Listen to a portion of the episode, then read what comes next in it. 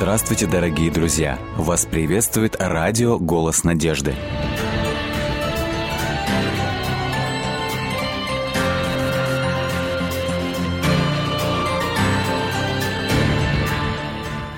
Произносим «женская судьба», «женская доля», и невольно напрашивается эпитет «нелегкая». Нелегкая, причем независимо от того, верит женщина в Бога или не верит женщина в Бога. Более того, именно женщина во имя чего-то или во имя кого-то способна в молитве своей просить «Дай мне горькие годы недуга, задыхание, бессонницу, жар, отыми и ребенка, и друга, и таинственный песенный дар». В эфире программа «Вера, человек, судьба». Здравствуйте. И у нас в гости в студии Алла Сокуренко – Здравствуйте, Алла. Спасибо, Здравствуйте. что приняли наше приглашение. А вы помните свою первую молитву?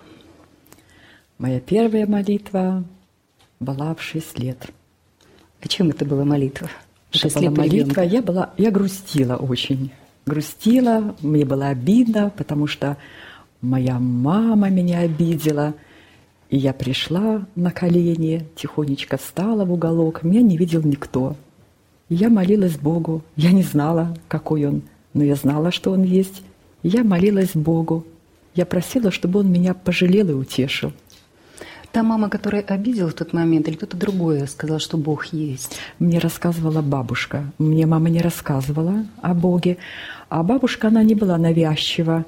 Она просто говорила мне о том, что Бог есть. Она говорит, всегда, Алла, помни, есть Бог. Ты в церковь не ходи, но Бог точно знает, что есть.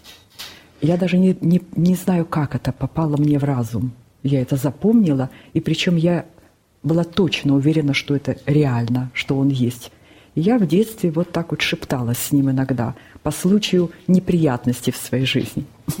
По мере взросления вот эти шептания, они не прекращались или уже пришло какое-то другое понимание Ну, жизни? они, они не были такими вот детскими, но когда я попадала в юности в критические ситуации своей жизни, я не мама говорила, я всегда говорила, Господи, помоги.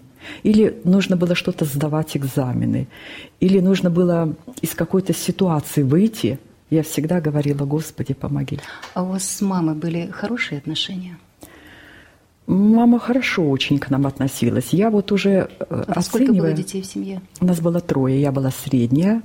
Я вот сейчас, когда оцениваю вот уровень наших отношений из всех тех знаний, которые у меня сегодня накопились, как у матери, как у человека, как у женщины, то я могу сказать, что это было не, не, не легкие такие отношения, такой любви глубокой взаимопонимания.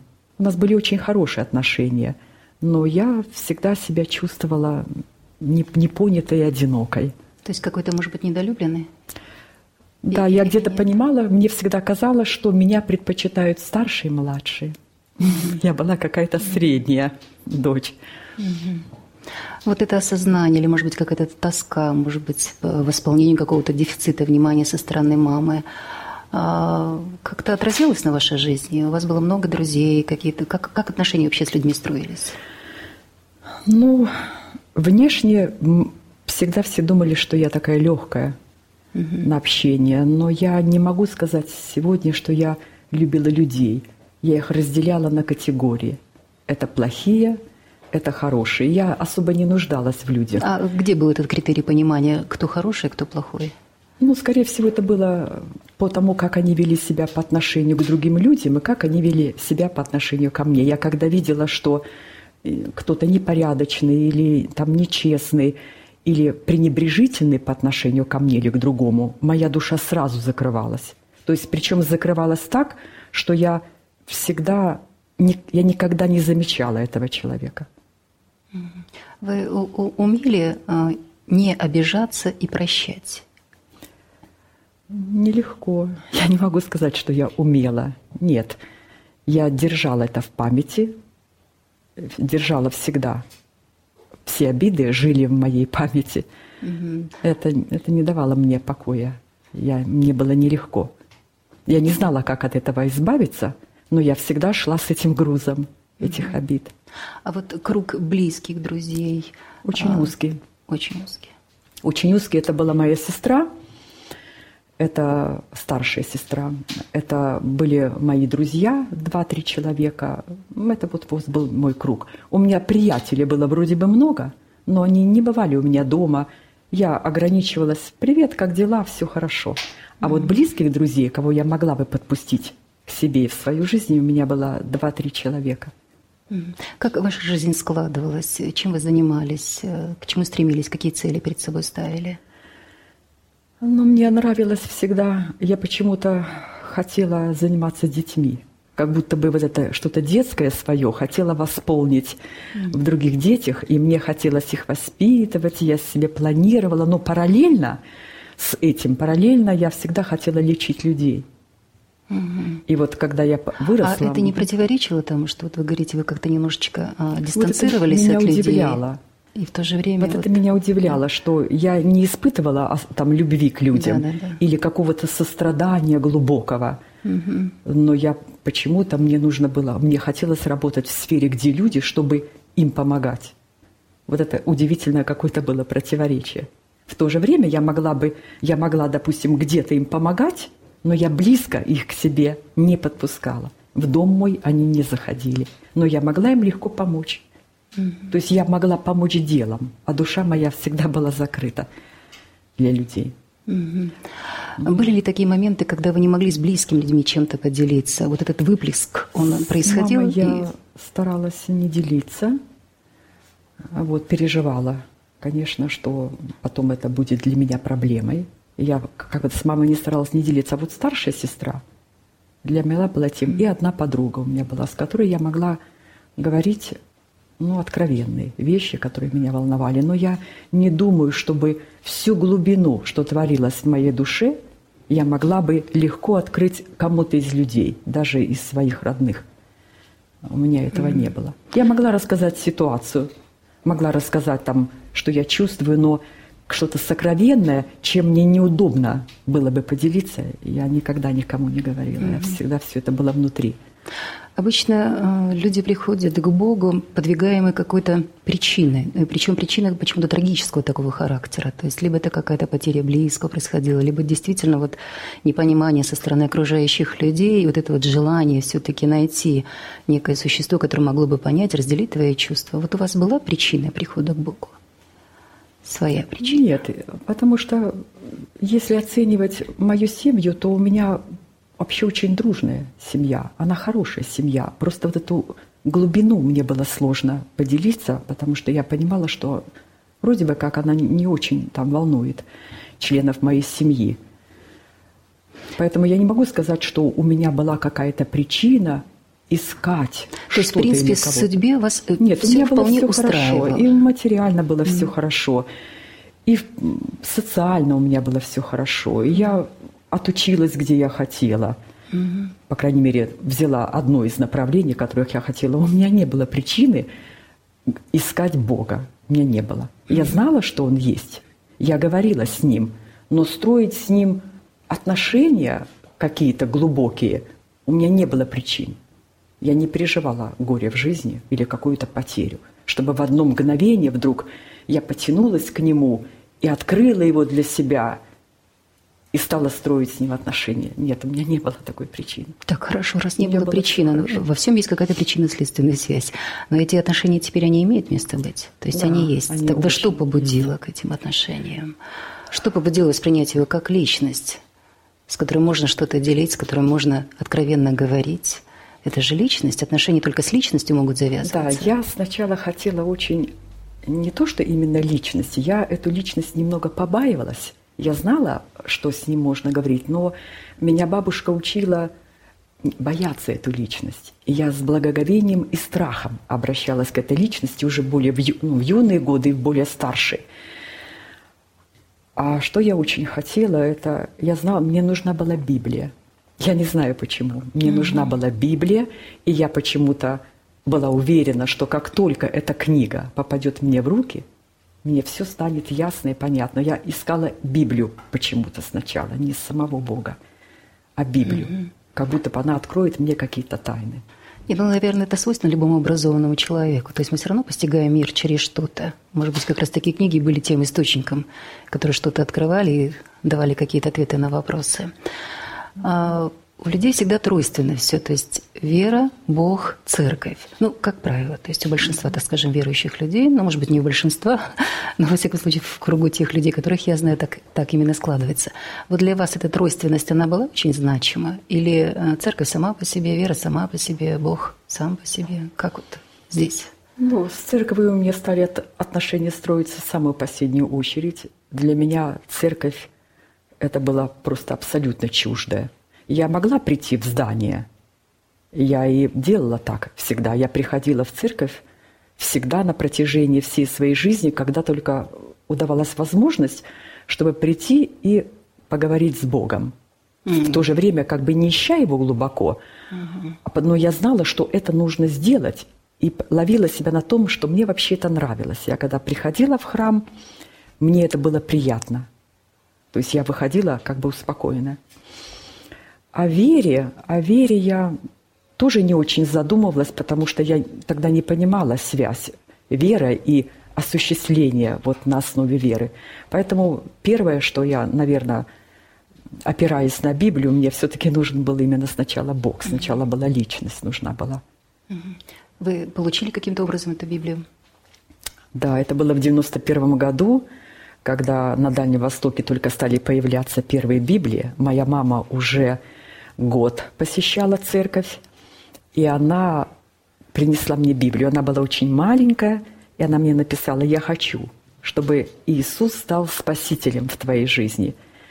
И я, когда получила эту маленькую Библию и взяла ее в руки, пришла домой и начала ее читать, и я сразу поняла, что вот то, что я хотела, то я сразу же нашла. Я не сопротивлялась, ничему, что, в общем, что там написано. Но я не сразу Бога открыла. Я просто почему-то именно отношение к Библии помогло мне согласиться, не личность помогла согласиться, mm-hmm. а согласиться с информацией, вот с правдивой информацией, которая там написана. Я сразу поверила от происхождения свое, я сразу поверила, что Земля была не из хаоса сотворена, а именно личностью. И уже когда я стала глубже читать, стала читать истории, я даже не могу вспомнить, потрясли ли меня проявления Бога как личности в этих историях. Я вот не могу сейчас это вспомнить. Но когда начались мои личные уже с ним разговоры и его ответы на мои просьбы, вот это стало менять мою жизнь. То есть Библия, она помогла мне согласиться с тем, что это единственный источник правды. Угу. Я уже после этого не сомневалась никогда угу. в этом. Но понять Бога мне помогла не сама Библия, вот первоначально, вот верой, просто вцепиться в Него как воздух, как жизненную необходимость, помогло мне вот то, что Он стал делать в моей жизни. То есть какой-то опыт, да, какие-то ответы на ваши да, молитвы? только личные опыты. mm Я не могу вспомнить, чтобы что-то было другое. mm Вот э, Можете что-то привести в качестве примера? Вы знаете, первый опыт, который меня поразил, я, я немножечко начала ходить в церковь, не совсем любя людей, которые там были, вообще саму, как это все проходило, меня это даже немного раздражало. Но когда я, частота увеличилась моего прихода на богослужение, я стала просто знакомиться с людьми, общаться. И мы подружились с одной женщиной молодой. И так получилось, что ее пригласили ехать в Германию, а, потому что хотели передать помощь материальную для строительства церкви. Она побоялась ехать одна и взяла меня с собой. Мы приезжаем в Москву, и в это время нам собрали деньги. У нас на обратную дорогу не было. У нас была только в ту сторону. И когда мы приехали в Москву, посольство Германии закрылось а нам, нам нельзя находиться было в Москве очень долго за неимением средств. И подошли люди, предложили визитку и пригласили оформить визу быстро, в определенном месте, очень mm-hmm. быстро. Mm-hmm. Мы приехали туда У меня не было еще опытов таких глубоких. И мы когда приехали и сели с ним вместе, нам было так страшно. Вот кто испытывал страх, когда все mm-hmm. внутри трясется, вот mm-hmm. такое, был такой-то ужас. Мы должны были отдать все, и русские, и загранпаспорта, и все деньги, которые у нас были этим людям. И она мне предложила, давай мы сделаем так, помолимся. Вот если это от него, пусть он даст нам покой mm-hmm. и радость. Если нет, пусть даст нам страх очень сильный, чтобы мы встали и ушли. Это был первый мой опыт. Когда я начала молиться, я только начала молиться, и вдруг вот этот страх угу. сильный смени, сменился на такую радость и смех. У меня было ощущение внутреннее, что я нахожусь среди самых родных и близких людей. Угу. И я, когда к ней повернулась, смотрю, она на меня улыбается, смотрит, угу, и я улыбаюсь. ощущения испытали. И я говорю, Лена, а что произошло? Угу. Я, а, я не поняла. Лен. Угу. Она говорит, Алла, все сдаем. Мы все сдали. Мы угу. пять дней жили под прессингом родственников, потому что они говорили нас, что мы безумные. Угу. Но через пять дней мы попали в Германию, все было благополучно. Все Я очень долго помнила, что, как это произошло, вот это. Одна смена, угу. ощущение внутренних молниеносно на другую смену. Алла, все-таки я знаю, что у вас в жизни были такие потрясения. То есть был момент, когда вы стояли перед выбором. Да, были родить ребенка, не родить ребенка. Да, тоже это был опыт, когда я не, не определилась до конца с тем, чтобы уже построить заветные отношения с Богом. Но после этого опыта я, это было уже мое решение. Я имела ребенка, и вот мне уже было 37 лет – и так сложилось, что не отдавая, конечно, отчет себе э, в том, что я делаю как женщина, мне приходилось делать аборты в жизни. Но так как у меня резус отрицательный, это, конечно, вводило меня в риск очень сильный, потому что я вообще-то потеряла уже возможность иметь здорового, полноценного ребенка еще одного в жизни. И когда получилось так, что я забеременела, это мне уже было 35 лет –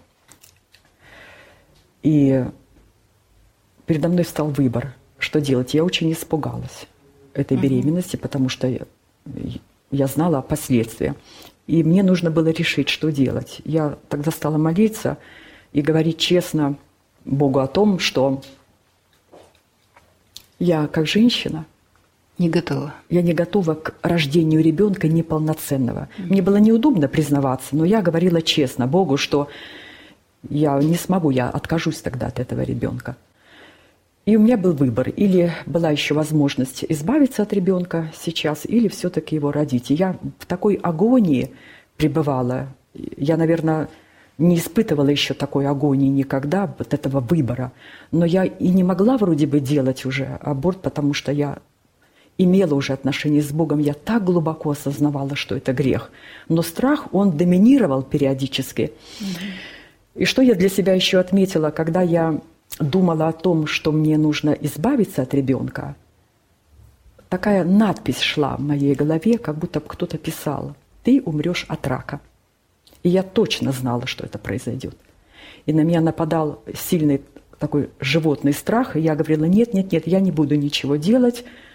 А потом говорила, а как же тогда? Я не могу тогда воспитывать ребенка такого. То есть вы понимали, что заболевание а, онкологическое может возникнуть лишь вследствие аборта? Да, то есть мне да. как-то вот вам... я это понимала, что да. это будет очень я не могу прямая этого связь. сделать, и в то же время я боюсь это делать. Да. Сохранять. И вот однажды времени у меня оставалось немного, когда есть возможность у женщины избавиться еще от ребенка, и я Ночь это была, я молилась, очень много плакала. И я говорила, ну если ты действительно есть, реально ты существуешь, помоги мне, пожалуйста мне нужно знать. Если я только буду знать, я тогда приму решение, я буду рожать этого ребенка. Я не боюсь его там воспитать и так далее.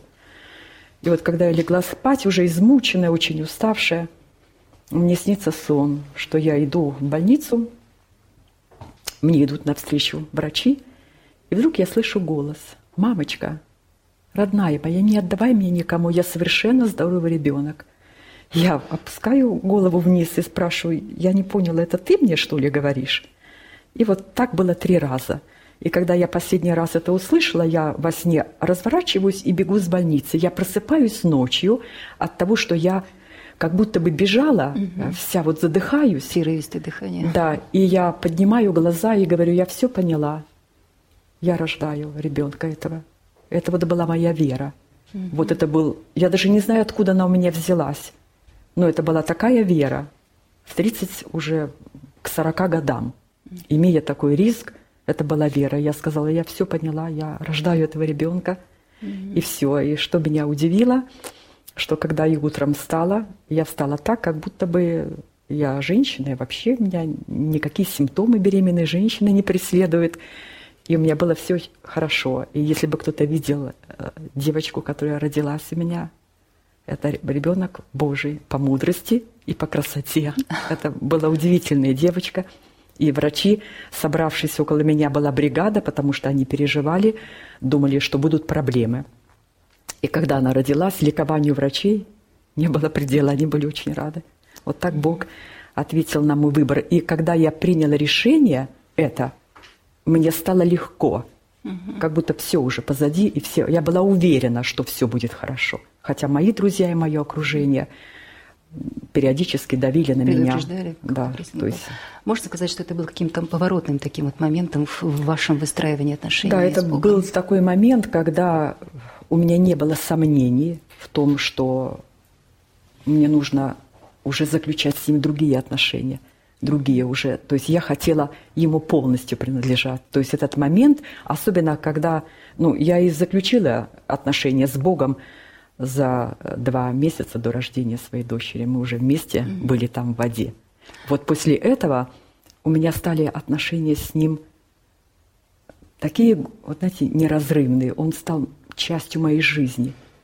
Что значит заключили Нет. завет? Это что-то предполагает? То, то есть, есть я понимала, что мне нужно оставить то окончательно, что мне самой не нравилось в своей жизни – и принять то, что предлагал мне он. Но мне нужно было на это решиться, и мне после этого было уже решиться на это легко. Это потеряло свое значение в жизни. Вы сами как-то изменились, ваше отношение к людям, ваше мировоззрение, то есть вот, ваши какие-то цели, ваше отношение к судьбе, в конце концов. Да, это не менялось так быстро.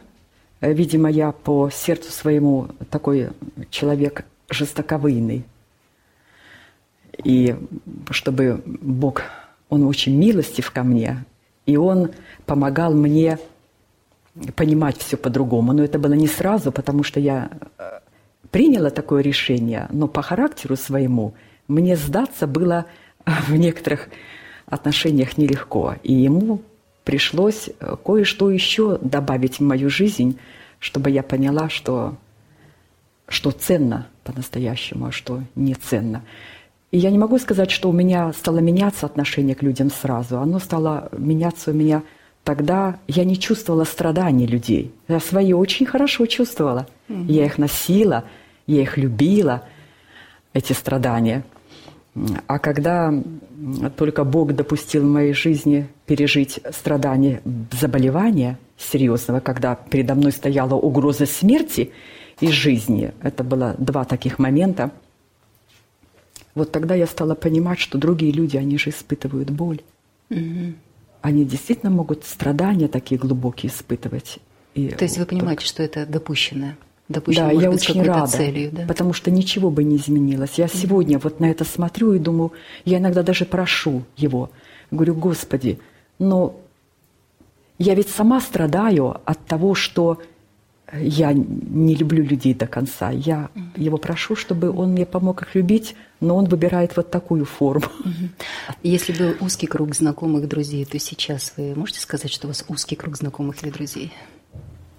Я не могу сказать, что он узкий, я не могу сказать, что он очень широкий, но я точно могу сегодня сказать, что мне с людьми легко. Мне с людьми легко даже с проблемными, с которым самим нелегко.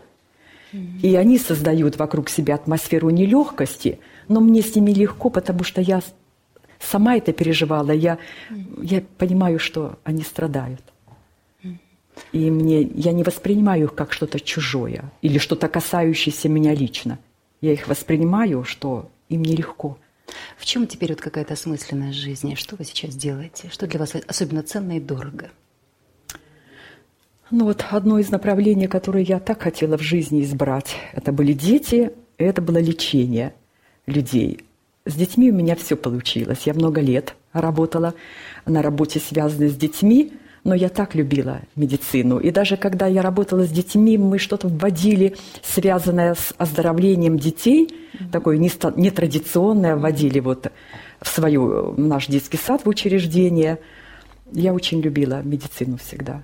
Я читала много, я изучала много, я столько много испытывала на себе разных рекомендаций, и неверных, и верных. Потом я определялась уже, что это рекомендации, сохраняющие баланс, здоровье. Баланс наступил в понимании? Да, того, сейчас верно. я понимаю даже, что этот баланс, он не мой. Потому что он, этот баланс Бог выстроил так, что мне даже легко сегодня понять сразу, что... То есть вы сейчас помогаете людям?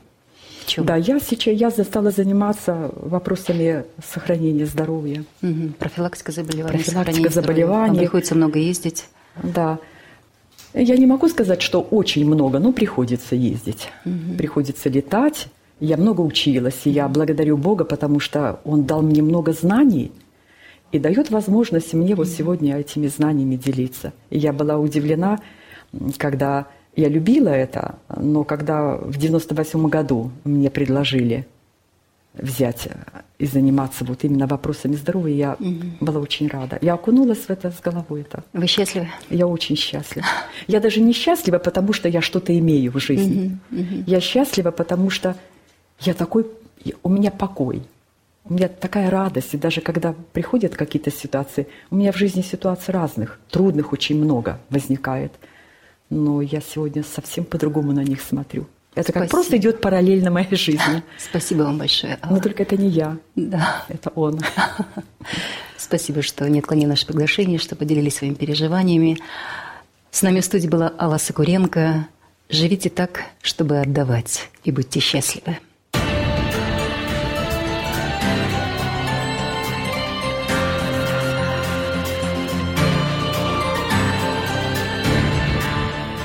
Дорогие друзья, вы можете оставить свои сообщения через WhatsApp и Viber по номеру плюс 7 915 688 7601 или позвонить нам на бесплатную линию, которая работает на территории Российской Федерации. Номер 8 800 100 ровно 1844.